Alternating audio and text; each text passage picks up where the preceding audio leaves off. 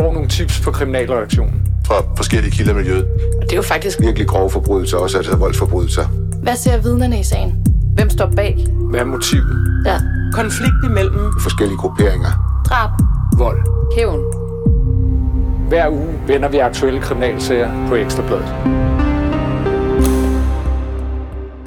Natten til søndag den 14. januar kl. 02.01 får politiet en anmeldelse om skyderi på Frederiksberg.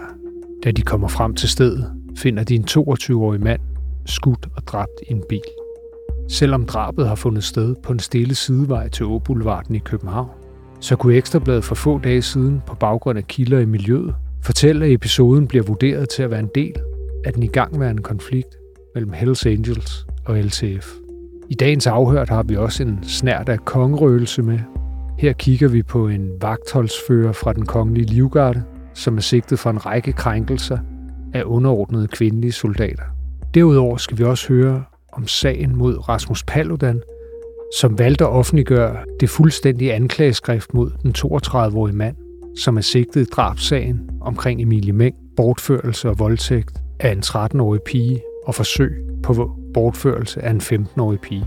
Men inden vi kommer til Rasmus Paludan, skal vi tilbage til Bandeland og tilbage til dig, Sune Fischer, som har fulgt denne her historie.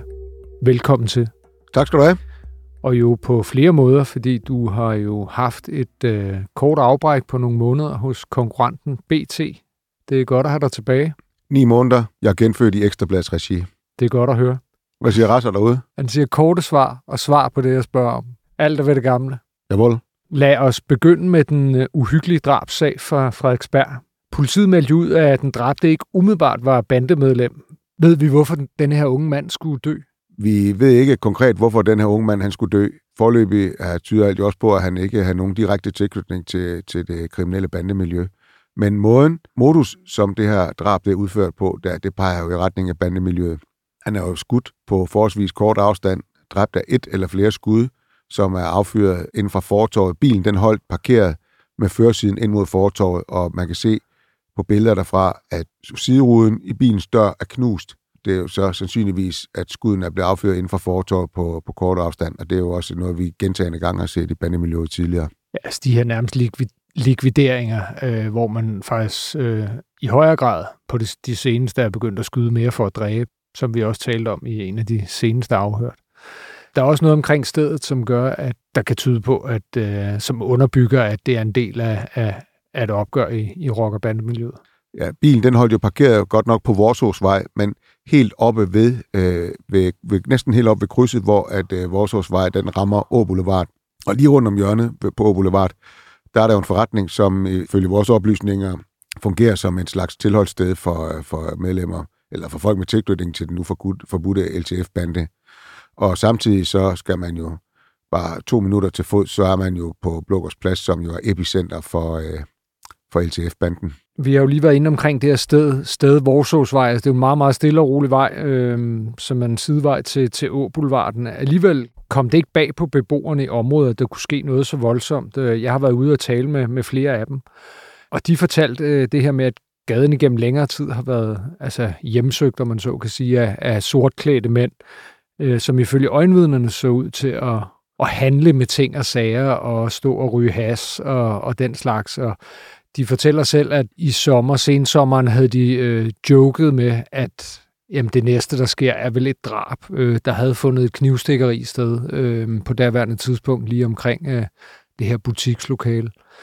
Og de beskriver det næsten som altså, sted med både med handel og med stor øh, trafik til og fra af, af lidt suspekte mænd.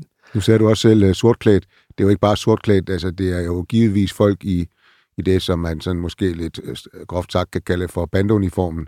Sort hættetrøje, øh, sorte jakker, måske sorte dynejakker, de her sorte modejoggingbukser og så sorte sneakers, ikke? Ja, altså det er jo også, når vi møder dem i gadebilledet og til retssager, det er jo, som du selv siger, altså den uniform, de ligesom, de ligesom går i. Øhm, Bekender sig til. I den forgangne uge øh, var vi også inde over en anden episode, som ifølge kilderne kan knytte sig til den her konflikt mellem LTF og Hells Angels. Øh, det er øh, et angreb på kiosken på Husum Torv den 30. september. Kan du gøre os lidt klogere på, hvordan den ligesom indgår i konfliktbilledet? Ja, men øh, der er det jo ifølge vores research, at ejerkredsen omkring kiosken øh, på en eller anden måde har tilknytning til øh, Hells Angels. Og her er der tale om den del af Hells Angels, som jo tidligere var del af NNV-banden. En eller flere af den her personkreds omkring, øh, altså i ejerskabet omkring kiosken, skal ifølge øh, vores oplysninger have øh, en eller anden form for konflikt kørende, også, altså, som er måske lidt mere af personlig art med folk øh, med tilknytning til LCF-miljøet. Det er givetvis i det lys, at man skal se, at den her håndgranat den blev kastet ind i butikken der ved, altså kort før midnat. Ja, og der var jo en ung mand i butikken, som, som kom alvorligt til, til skade i, i forbindelse med sprængningen. Der er også sket skader på, på forretningen også derinde. Ja, ja, altså en, en håndgranat afsprunget, yeah. detoneret indendørs, øh, gør jo enorm skade, kunne jeg forestille mig. Det er jo en kiosk, vi kender lidt i forvejen. Det er øh, rigtig Kornø. Ja, øh, vi var jo ude og have et, øh, et par folk undercover for nogle måneder siden. Kort før jeg stoppede. Faktisk lige inden du stoppede, kan jeg huske, og øh, der var de jo i stand til at købe øh, ja, ulovlige morfinpiller, øh, receptpligtige morfinpiller under disken, som man siger. Øh, ja, hvilket var, var skræmmende nok, taget i betragtning af, at der ligesom er en, en tendens blandt helt unge til at tage de her øh, forskellige typer af receptpligtig medicin. Øh, dolo, dololer og Xanax og hvad det ellers hedder alt sammen. Det beviste jo i hvert fald, at den kiosk der, det er noget, hvor man, at, hvor man kan få ting, som i hvert fald ikke er lovlige, at den også øh, handler med ulovlige varer. Det er ikke kun af cigaretter og skrabeløjer, men at det også handles med ulovlige varer derinde. Ikke? Det, det, det dokumenterer det der besøg jo. Det er jo også noget, der tegner, tegner lidt i retningen af, at øh, ja, der er noget lyssky omkring det sted. Hvordan ser konfliktniveauet ud altså i denne her bandekrig, hvis man kan kalde det det, øh, lige nu? Vi anser, at der har været to, øh, to voldsomme episoder her inden for, de sen, for den seneste øh, lille måneds tid. Dels håndgranaten og dels drabet. Og politiet vurderer jo også, at der stadigvæk er konflikt. Det, det ved vi, fordi vi har fået agtindsigt i det, der her et konfliktnotat. Og det er jo sådan et, der bliver løbende, hvad det her, det bliver, det bliver løbende udformet og fornyet hver 14. dag, så længe politiet vurderer, at der er konflikt, eller der er konflikt. Og på overfladen ser det jo ikke ud til, at der rent faktisk har været nogle episoder siden, at en bombe detonerede ude ved HS Klubhus en gang i sommer, hvor et skilt blev smadret, og øh, der kom også noget sort på, på trappen, og et par ruder også røg. Ja, det var 9. september. Politiet har jo løbende vurderet med hver 14 dages mellemrum, at der fortsat var konflikt.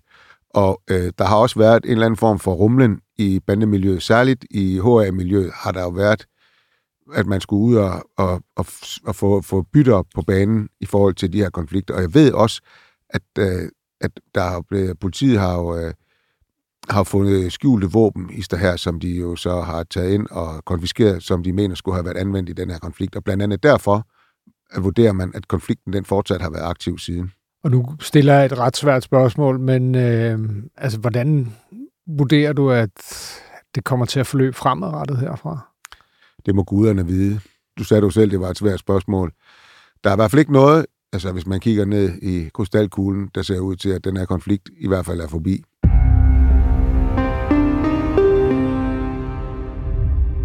Og nu til det kongelige indslag i øh, afhørt denne her gang. Det er øh, en vagtholdsleder hos den kongelige livgarde, som er tiltalt for en række forhold af krænkende karakter.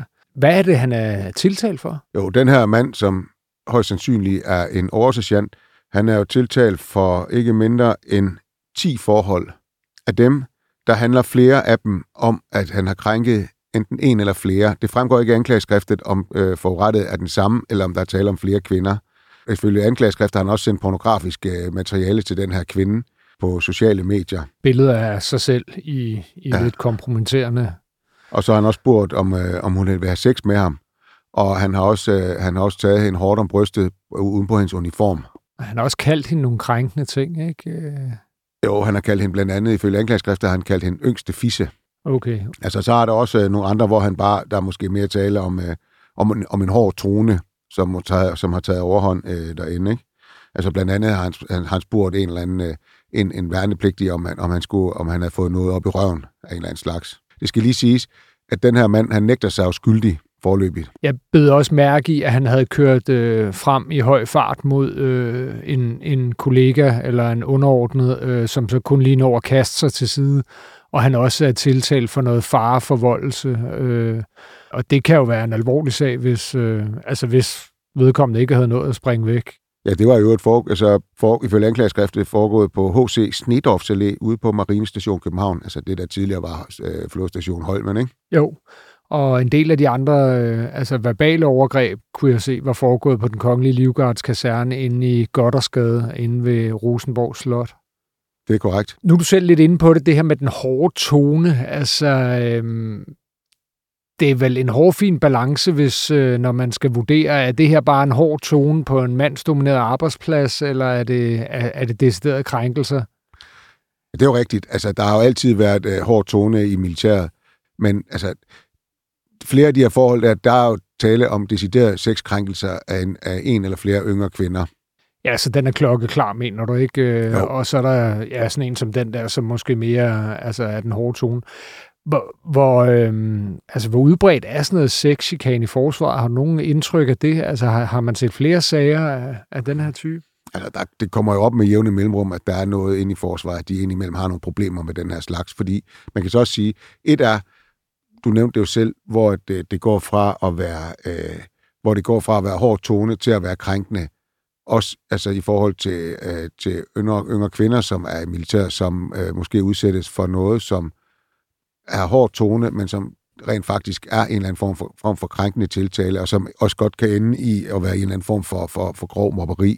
Altså, forsvaret har jo, eller er jo også en, en speciel arbejdsplads, alt andet lige. Vi talte jo med en kollega, som har en fortid i forsvaret, som også sagde, at Jamen altså, det er jo også en, en balance, for de vil også gerne have de der vildbasser derinde. Ikke? Altså, det er jo også noget, altså, som man kan bruge i det, den type arbejde. Ikke? Og jo. Men øh, altså, der er jo forskel på at have hård tone, og så på at, at græmse direkte på folk. Helt sikkert, og det hører jo ingen steder hjemme. Øh, og jeg mener også, at TV2 afslører en lang række tilfælde i øh, en eller flere dokumentarudsendelser omkring netop det her med, øh, at der var en del af de her øh, befalingsmænd, som, som var gået over stregen.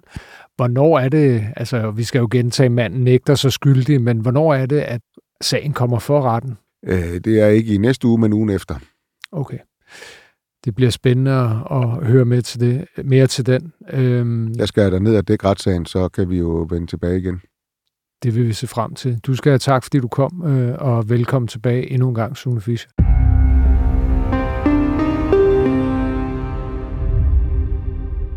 Vi skal til en anden sag, som har fyldt lidt i medierne de foregående dage, og i den anledning har vi fået øh, kriminalreporter Bjarke Vestesen øh, på besøg. Velkommen til, Bjarke. Tak for det. Du har jo dækket sagen med Rasmus Paludan, som øh, har offentliggjort det her anklageskrift øh, i forbindelse med Emilie Mengs sagen og den 32-årige, som er tiltalt for en lang række forhold mod tre yngre kvinder. Kan du beskrive, hvad, hvad, hvad der er sket her øh, det seneste års tid?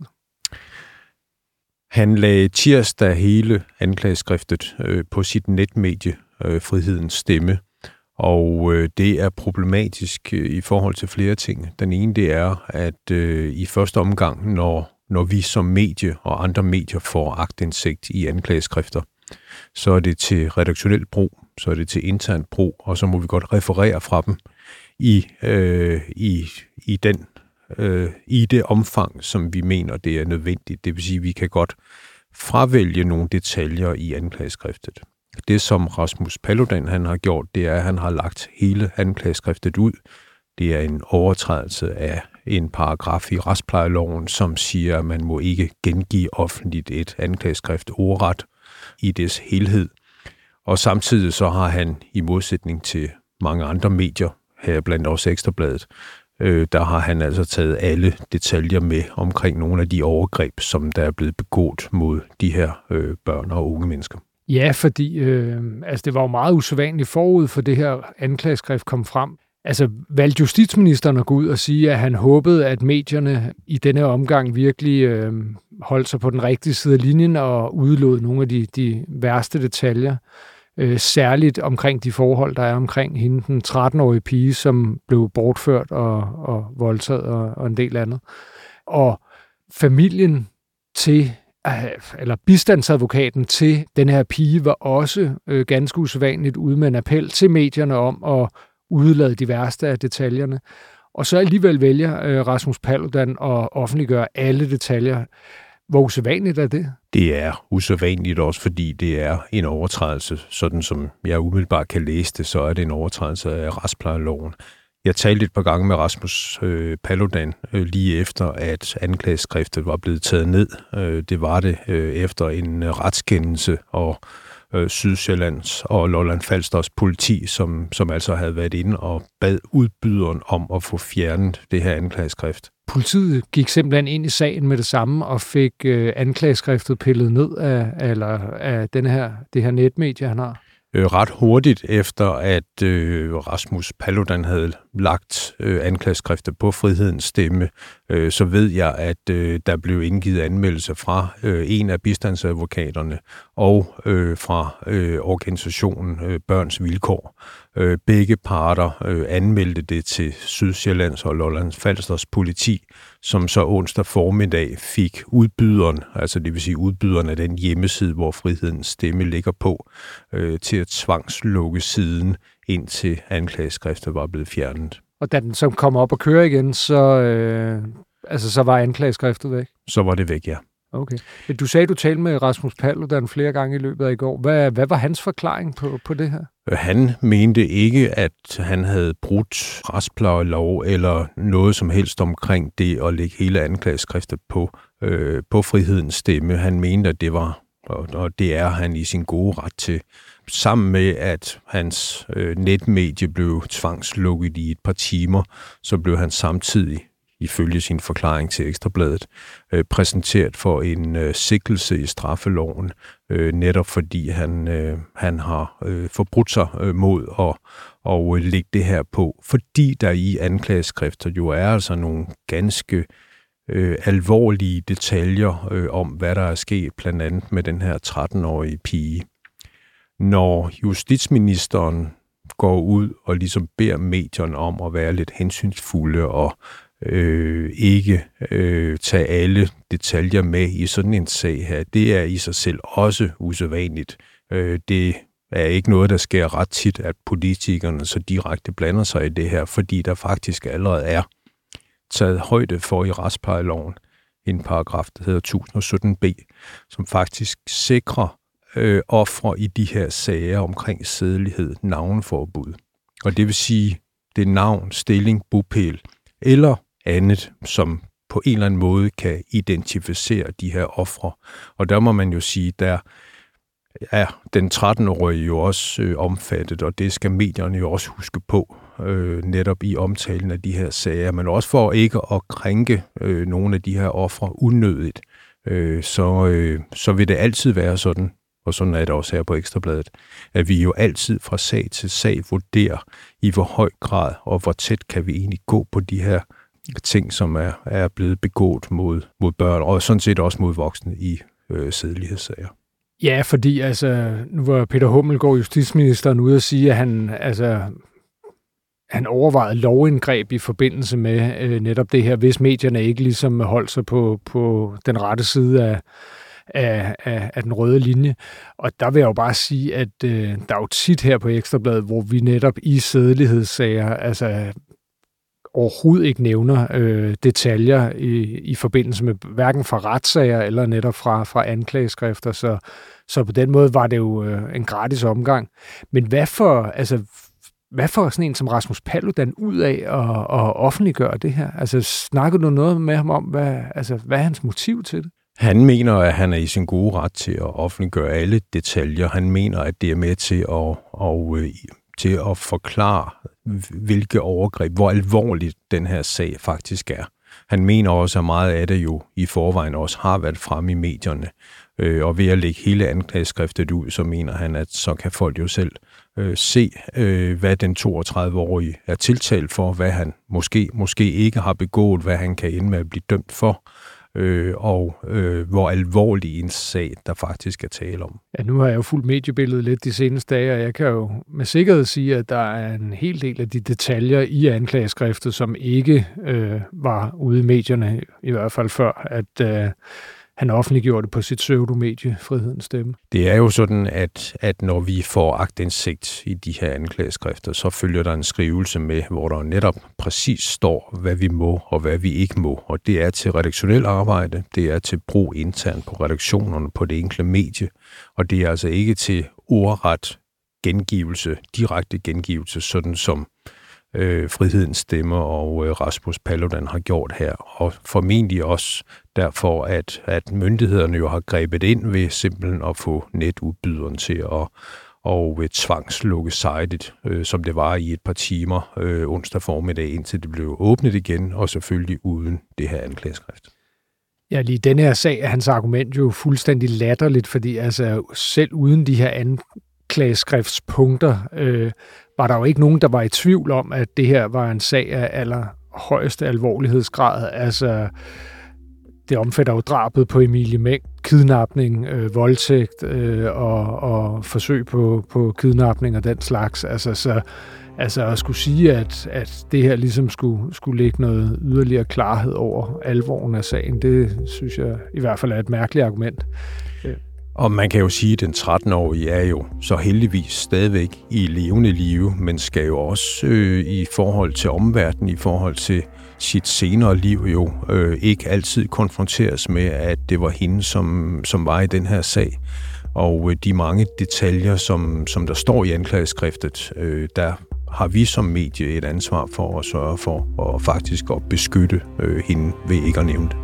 Det har vi også gjort, og det kan jeg også garantere for, at vi øh, også gør fremadrettet. Men vi kommer nok til at vende tilbage til både den ene og, og jo også her den anden sag med Rasmus Paludan. Øh, Bjarke, du skal have tak, fordi øh, du kom og gjorde os klogere på sagen. Rasmus Søgaard skal have tak for at producere programmet, og I skal ikke mindst have tak for at lytte med.